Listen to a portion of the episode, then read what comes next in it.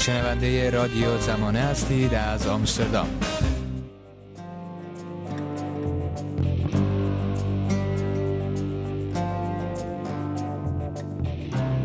ایران نباید به بام هستی دست یابند. یعنی جلوگیری دستیابی ایران به بام هستی.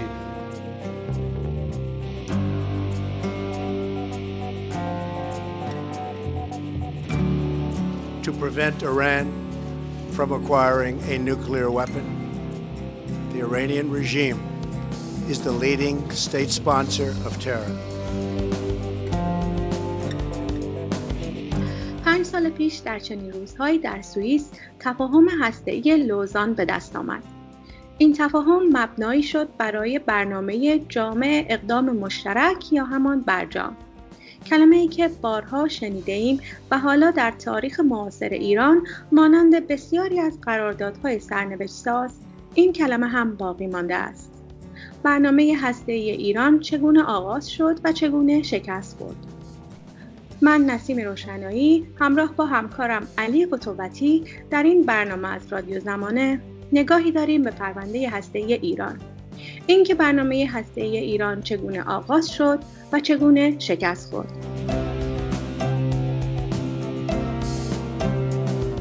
در ابتدا نگاهی داریم به پیشینه برنامه هسته ایران و سپس در گفتگو با مهران مصطفوی، فرج سرکوی و منیره برادران هزینه های برنامه هسته برای جامعه مدنی ایران را از جوانب مختلف بررسی می کنیم. اما ابتدا نگاهی میاندازیم به خواستگاه برنامه هسته ایران و باز میگردیم به سال 1366 و سانتریفیوژ آلوده ای که علی اکبر ولایتی وزیر خارجه وقت با خود از پاکستان به ایران آورد.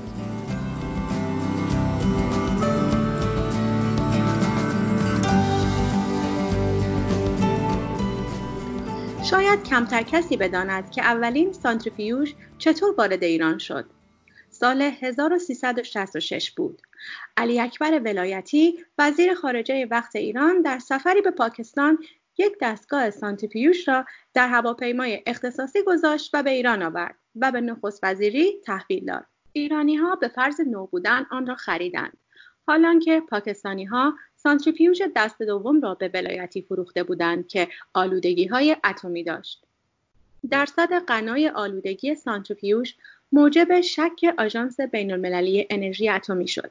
برنامه هسته ایران با بدگمانی آغاز شد و با بدگمانی جامعه جهانی ادامه پیدا کرد.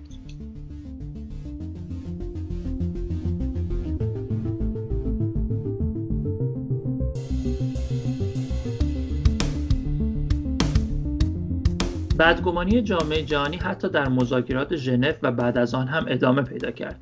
همه چیز برای یک توافق اولیه فراهم بود تا اینکه در صبح روز 17 آبان وزیر خارجه فرانسه بین خبرنگارها آمد و گفت اختلافات جدی هنوز پابرجاست و ایران باید امنیت اسرائیل را نیز در توافقنامه پیشنهادیش لحاظ کند.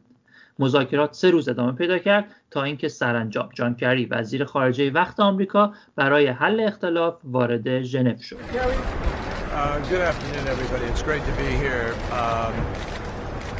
I want to emphasize there are still some very important uh, issues on the table that are unresolved. Uh, it is important for those to be properly, thoroughly addressed. Uh, I want to emphasize there is not an agreement at this point in time. توافق حاصل شد اما در همان لحظه هم از بین رفت آیا ایران امنیت اسرائیل را تضمین کرد و بعد زیر آن زد پس از توافق در سال 2015 بین ایران و گروه پنج به علاوه یک اسرائیل اعلام کرد هیچ نگرانی در مورد جنگ بین ایران و اسرائیل وجود نخواهد داشت و امنیت کشور اسرائیل برای 25 سال آینده تضمین است. بعد از این اتمام مذاکرات هسته‌ای شنیدم صهیونیستا در فلسطین اشغالی گفتن فعلا با این مذاکراتی که شد تا 25 سال از دغدغه ایران دیگه آسوده ایم. در همان ایام اولین هواپیمای ایرباس با سلام و صلوات وارد ایران شد. به شیوه قجری. رویای رفاه بر گرته کشورهای عربی و تسلط بر خاور میانه از طریق شیعگری احیای امپراتوری صفوی و هلال شی از خراسان تا مدیترانه. این ناوگان هوایی اگر ما به فکر نوسازیش هستیم و داریم تلاش می‌کنیم یه بخشش برای تحرک در گردشگری است برای راحتی مردم. با خروج آمریکا از برجام رویای خوش احیای امپراتوری صفوی و هلال شیعی به یک کابوس تبدیل شد. صادرات نفت ایران به تدریج به هفتاد هزار بشکه تقلیل پیدا کرد. ریال بیش از هفتاد درصد از ارزش خود را از دست داد. خیزش های اجتماعی شکل گرفت. جنبش خستگان حرکت بدنها در خیابانها سرکوب با افزایش دویست درصدی قیمت بنزین اعتراضات در آبان 98 بالا گرفت. اینترنت قطع شد و خامنه ای دستور کشتار داد و بعد هم اعلام پیروزی کرد. همه بدونن هم دوستان ما هم دشمنان ما ما در عرصه جنگ نظامی دشمن رو عقب زدیم در عرصه جنگ سیاسی دشمن رو عقب زدیم. در عرصه جنگ امنیتی دشمن عقب زدیم. همین کارهای این چند روز اینا کارهای امنیتی بود. این کارهای مردمی نبود کار امنیتی بود. عقب زده شدن. در عرصه های مختلف دشمن عقب زدیم. به توفیق الهی در عرصه جنگ اقتصادی هم دشمن رو به طور قاطع عقب خواهیم زد. یکی از بدترین مشکلات در کشور همین است که اقتصاد رو ما شرطی کنیم. چند سال متاسفانه اقتصاد ما این چند سال اخیر شرطی. ببینیم چی میشه شیش ماه دیگه چی میشه برجام چه میشه. ببینیم ابتکار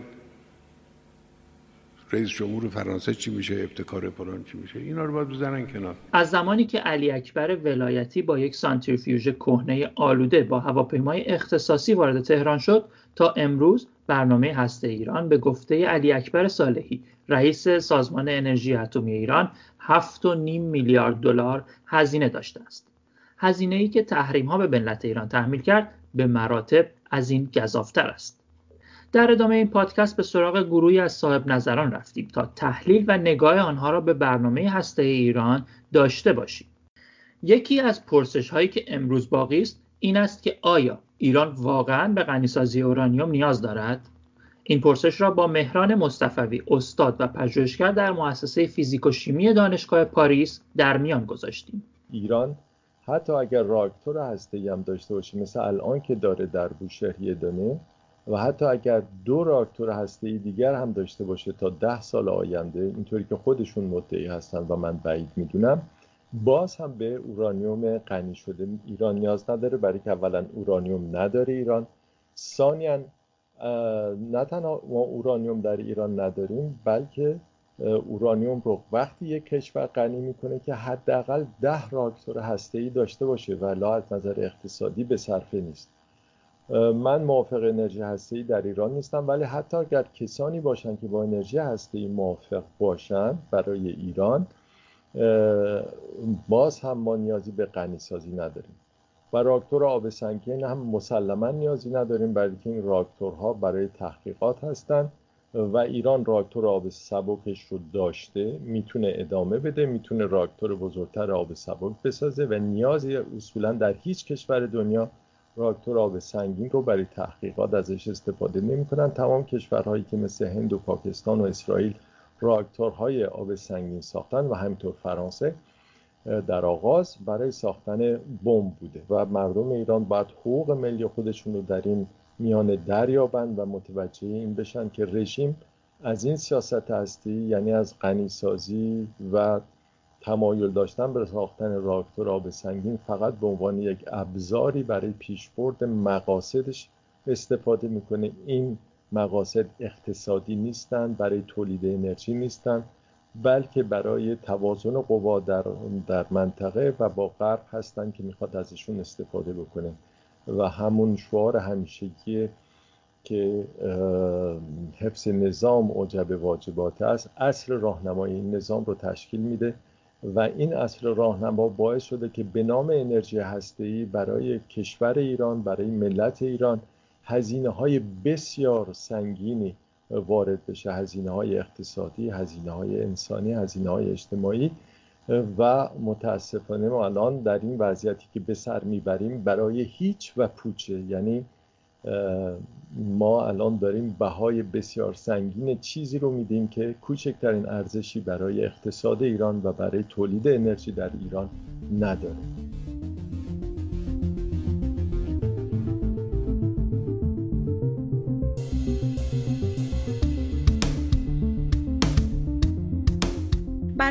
بررسی برنامه هسته ایران به سراغ فرج سرکوهی نویسنده صاحب نام رفتیم. او هم اعتقاد دارد که برنامه هسته ایران نه تنها یک برنامه ملی نیست بلکه بر ضد منافع ملی ایران است. کشور ما کشوری است که متاسفانه بر صادرات نفت و گاز و واردات کالا اقتصاد اون شکل گرفته و خلیج فارس گلوگاه این اقتصاد هست. بنابراین منافع ملی ما این هستش که در خلیج فارس آرامش و صلح برقرار بشه تا رفت آمد کشتی های نفتی و نمی‌دونم انتقال گاز کشتی های حامل کالا ممکن باشه. حالا غنیسازی هیچ سودی نداره. چرا که اولا غنیسازی به معنای صنایع هسته ای نیست. بلکه شما اورانیوم رو با کاربرد دوگانه غنی می‌کنین. حالا فرض رو برای این بگذاریم که ما مثلا با درجات خیلی بالایی اورانیوم رو غنی کردیم. خب به چه, درد ما می‌خوره؟ مگر اینکه بخوایم بمب اتم بسازیم. بعد چون هیچ مصرف دیگه ای در جامعه برای اون نداریم. از طرف دیگه میلیاردها میلیارد دلار سرمایه یک کشور فقیر مثل ایران که با مشکلات بسیار وسیع اقتصادی روبرو هست در غنیسازی سرمایه گذاری شده در واقع به هدر رفته تلف شده همه حکومت ها هم رفسنجانی خاتمی و احمدی نژاد و روحانی این کار کردن. و مثلا بندی دون بسیاری از کشورهای دنیا را برای ما برانگیخته و تحریم ها هم برای ایران تحمیل شده که خود این تحریم ها هم زیان های اقتصادی اجتماعی فرهنگی داره.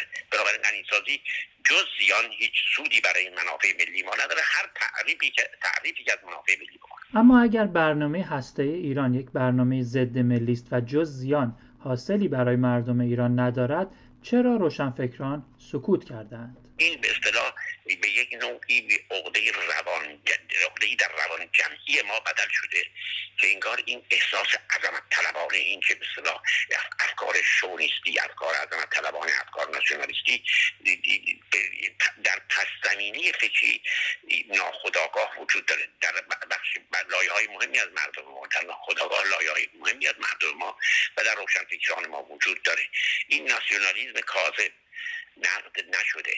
و یکی از کارهایی که ما باید بکنیم نقد این رسوبات این ناسیونالیسم کاذب در روانشناسی و شعور جمعی مردم و روشنفکران ماست. به نظر من یکی دلیل سانسور این که گفتیم چرا نقد نشد دلیل سانسور هست و دیگری به اصطلاح ابتلای بسیاری از روشنفکران ما به رسوبات ناسیونالیزم و شوونیزم و عظمت طلبی در روانشناسی جمعی و شعور جمعی و در روشن فکر ما. اینا می‌تونیم بگیم دلایلش هست. و یکی از دلایل دیگر چون البته می‌تونیم بگیم در برخی این هستش که برخی از روشن فکران ما یا سیاسیون ما بیشتر حتی در اپوزیسیون یا می‌خواهند با افکار عمومی همراهی بکنن گمان می‌کنن که افکار عمومی خواستار عظمت عظمت عظمت بازگشت به عظمت یا نمی‌دونم ناسیونالیسم یا شمونیسم یا این چیز هاست و بنابراین برای که در جلو افکار عمومی نیستن شجاعت ایستادن جلو افکار عمومی رو ندارن سکوت می‌کنن در حالی که تردید کردن و نقد معلفه های مسلط بر, بر افکار عمومی یکی از کارکردهای روشنفکر شهلا شفیق جامعه شناس مقیم فرانسه هم نظری مشابه داشت. خانم شفیق اعتقاد دارد که برنامه هسته ایران یک مسئله ضد ملی است. برخی از کسانی که به عنوان جامعه شناس به کارشناس صحبت کردن راجع به این مسائل در تلویزیون های اینجا همین خط رو پیش بردن به نام منافع ملی. و این در واقع به مسائل یعنی در واقع به این که این سیاست یک سیاست ضد ملی هیچ توجهی نشد و در بیرون هم برای سرصدا خیلی زیاد شد. و از همون ابتدا این گره خورد با دو تا موضوع. یکی اینکه مطلقا اینا نگفتن اصلا اصل قضیه رو مردم چیه. دائما رو این مانور دادن که این به خاطر منافع ایرانه به خاطر به خاطر اینکه بتونیم مثلا مسائل اقتصادی رو حل کنیم.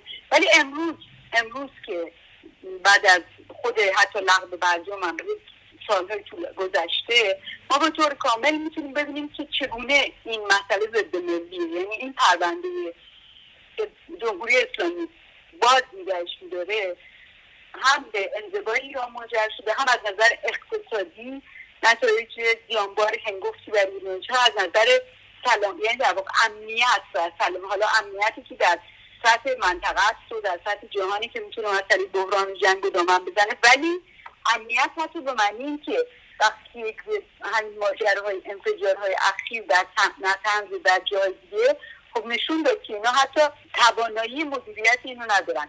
شما چطور می‌تونید یه همچین فاجعه ای رو نبینید؟ و این دیده نشد و این فاجعه که امروز اتفاق میفته خب خب این ماجرای ای و این همه خرج و این, این جنگ و اینا اینا خودش مسئله روی مسئله اقتصاد ایران تاثیرات خیلی زیانباری داشته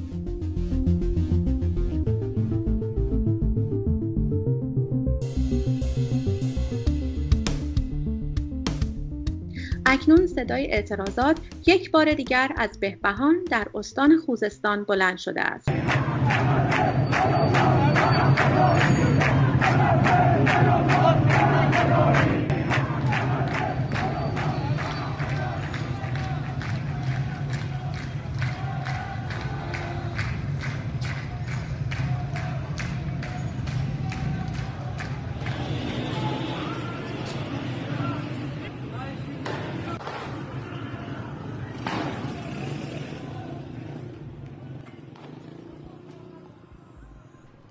استان خوزستان به خاطر تبعیض‌های اجتماعی و سرکوب خیزش‌های کارگری از جمله اعتراضات کارگران نیشکر هفت‌تپه و فولاد اهواز از کانونهای اعتراضات اجتماعی است. بهبهان هم در آن زمان یکی از نخستین کانونهای اعتراضات بود. عزاداری ها به مناسبت چهلم کشته شدگان در بهبهان و اصفهان در حافظه ملت ایران ماندگار شده است.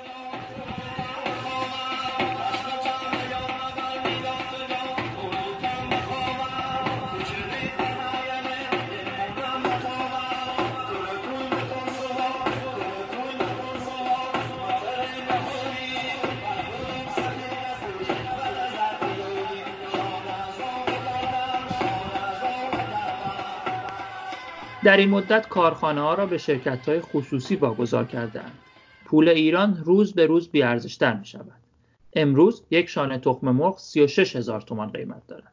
منیره برادران معتقد است بحران هسته جمهوری اسلامی تاثیرات منفی بسیاری بر جنبش های اجتماعی از جمله جنبش دادخواهی دارد و یکی از اهداف اصلی آن خفه کردن صداهای داخلی به بهانه امنیت است. دقیقا اگر صحبت تاثیر بکنیم تاثیرات بسیار منفی می‌ذاره. یعنی همونجوری که روی حرکت های مدنی مردم بسیار تاثیرات منفی داره روی این موضوع هم.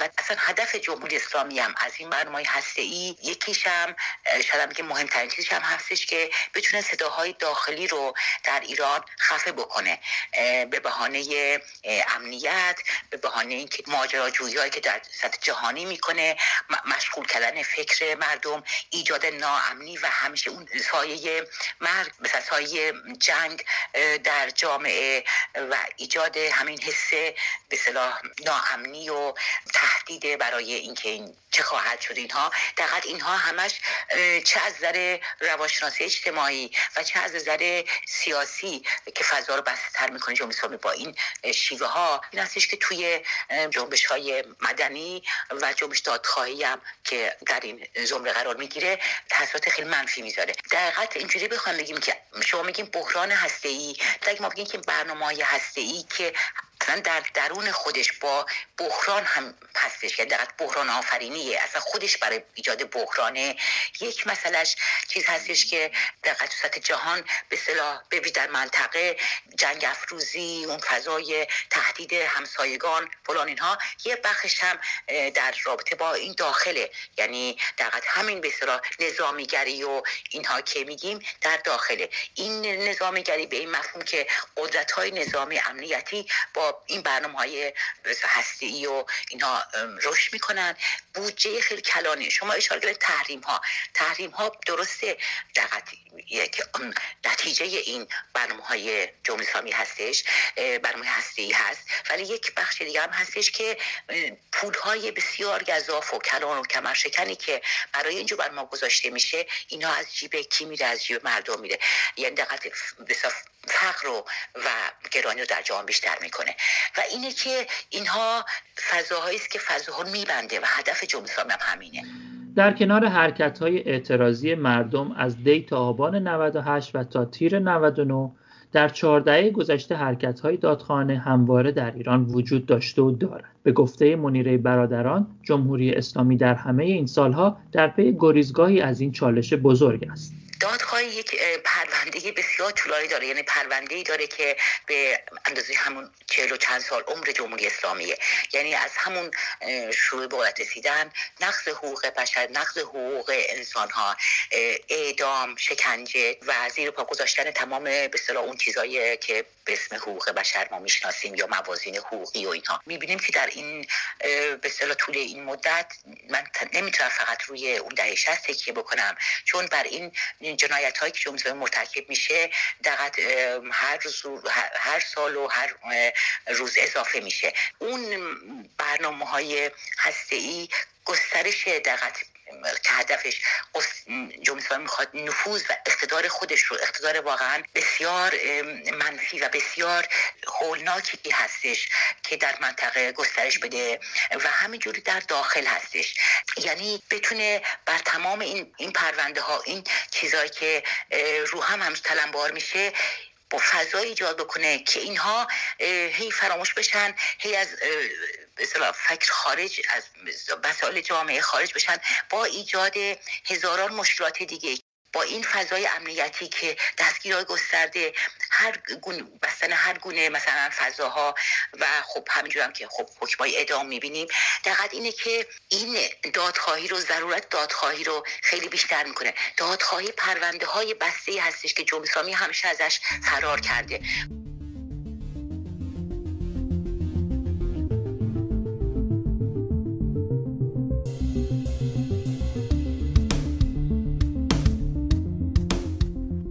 مهمترین سرمایه اجتماعی در ایران که اعتماد عمومی است اگر نگوییم از بین رفته دست کم کاهش پیدا کرده است. شهلا شفیق جامعه شناس به سهم روشنفکران و به ویژه دانشگاهیان ایرانی اشاره می کند.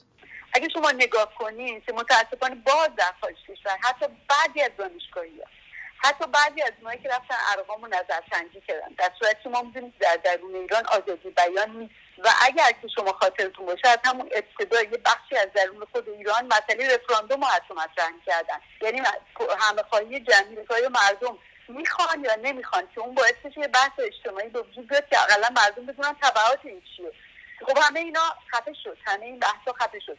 ولی در همین خارج کشور بعضی از ارگانهای دانشگاه با اسم دانشگاه حالا می‌تونن دانشگاه هم باشن ولی ما می‌دونیم که لابیا می‌تونن به اشکال دانشگاهی هم حرکت کنن. این رو شایعه می‌کردن که مسئله مردم به علت ارق ملی دنبال مسئله اتمی هستن. یعنی ما از این مراحل هم گذر کردیم. تا وقتی که مردم آمدن تو خیابون و این شورش اینا شد و دیگه بحثای اقتصادی و اجتماعی که هم آره نارضایتی مسئله بنزین شعارها انقدر سیاسی بود که همه متوجه شدن. یعنی حتی در خارج کشورم که خب حتی همین لابی ها خیلی فعالن متوجه شدن که نه مردم مسئله فقط شورش اقتصادی نیست یک شورش سیاسی هم هست. یک نوع نردستن به کل این نظام هم هست.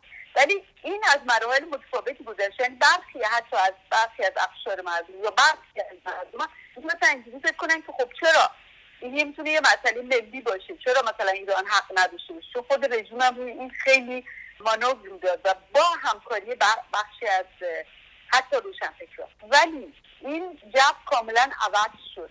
چجوری کاملا این, ماجرا رو. شما می‌تونید از پرونده های امنیتی شدن مسئله هسته‌ای این رو ببینید که چگونه همه اعتمادی که مردم حتی می‌تونستن حتی می‌تونستن بعضی حتی از درون خود که هوادارای خود این رژیم کسانی که نزدیک اینان. چطور حتی اونا هم امروز دیگه باور نمی‌کنن که این پرونده ملیه چطور اونا هم حتی به حرفای خود اینا علیرغم همین تبلیغات می‌کنن دیگه نمی‌تونن اون اعتماد سابقه داشته باشن. ببینید شما نگاه کنید به پرونده آقای مازیار ابراهیمی و کسانی که تو اون متهمین قلابی ترور دانشمندان هسته بودن. خب بعد نگاه کنید اخیرا به این ماجرای نتنز. در اون محاکمه ها خیلی تصمیم دهنده بود چیزایی که افشا شد. یعنی به هر حال بعد پنج سال سکوت 6 سال سکوت وقتی که افشا شد و بالاخره خود سردمداران این رژیم مجبور شدن قبول کنن که دروغ بوده. یک دروغ بوده. یعنی شما زندگی عده زیادی حتی یه نفر اعدام کردی. یه عده زیادی رو زندگی خانواده هاشون داغون کردیم خود اون اشخاص داغون کردیم برای اینکه دروغ بگیم و هیچ وقت معلوم نشد کی این رو انجام داده. و خب شما فکر کنید یه پرونده در سطح ایران مطرح میشه و خود اونا میان در مجلس و در جای دیگه حرف می‌زنن. چه اعتمادی می‌تونه باقی بمونه؟ نسبت این مسئله. که اصلا خود این پرونده کجا شما می‌تونیم باور کنیم که کی چی گفته؟ ما مواجه میشیم با یک سیستم مافیایی که بین جناهای قدرتی که با هم دیگه توش درگیرن جنگای مافیایی درگیره و مردم گروگان این ماجرا هستن.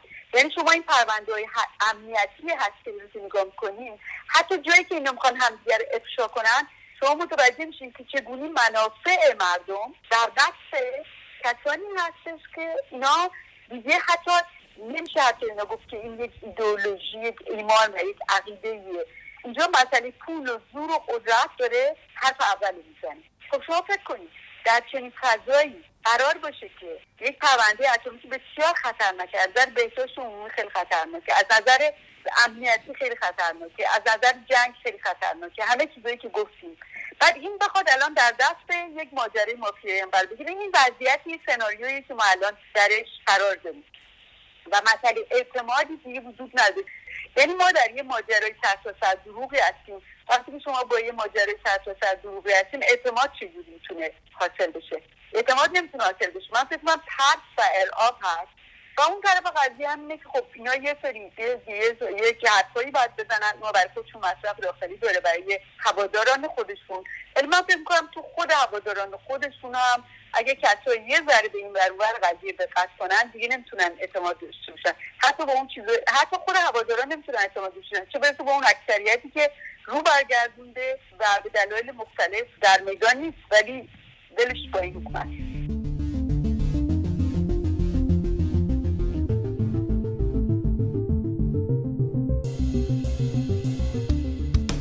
آنچه شنیدید مروری کوتاه بود بر ماجراجویی هسته جمهوری اسلامی و هواشی آن. مصاحبه و گفتارهای کامل چهار کارشناسی که صدای آنان را در این پادکست شنیدید خانم ها منیر برادران و شهلا شفیق و آقایان فرج سرکویی و مهران مصطفوی به صورت جداگانه در سایت زمانی بخش شنیدنی ها در دسترس شماست این پادکست با مشارکت جمعی تحریری زمانه از جمله نسیم روشنایی، فرزاد سیفیکاران، علی فتووتی و حسین نوشازر تهیه شده است. با آرزوی فردا و دنیای بهتر برای شما همراهان گرامی.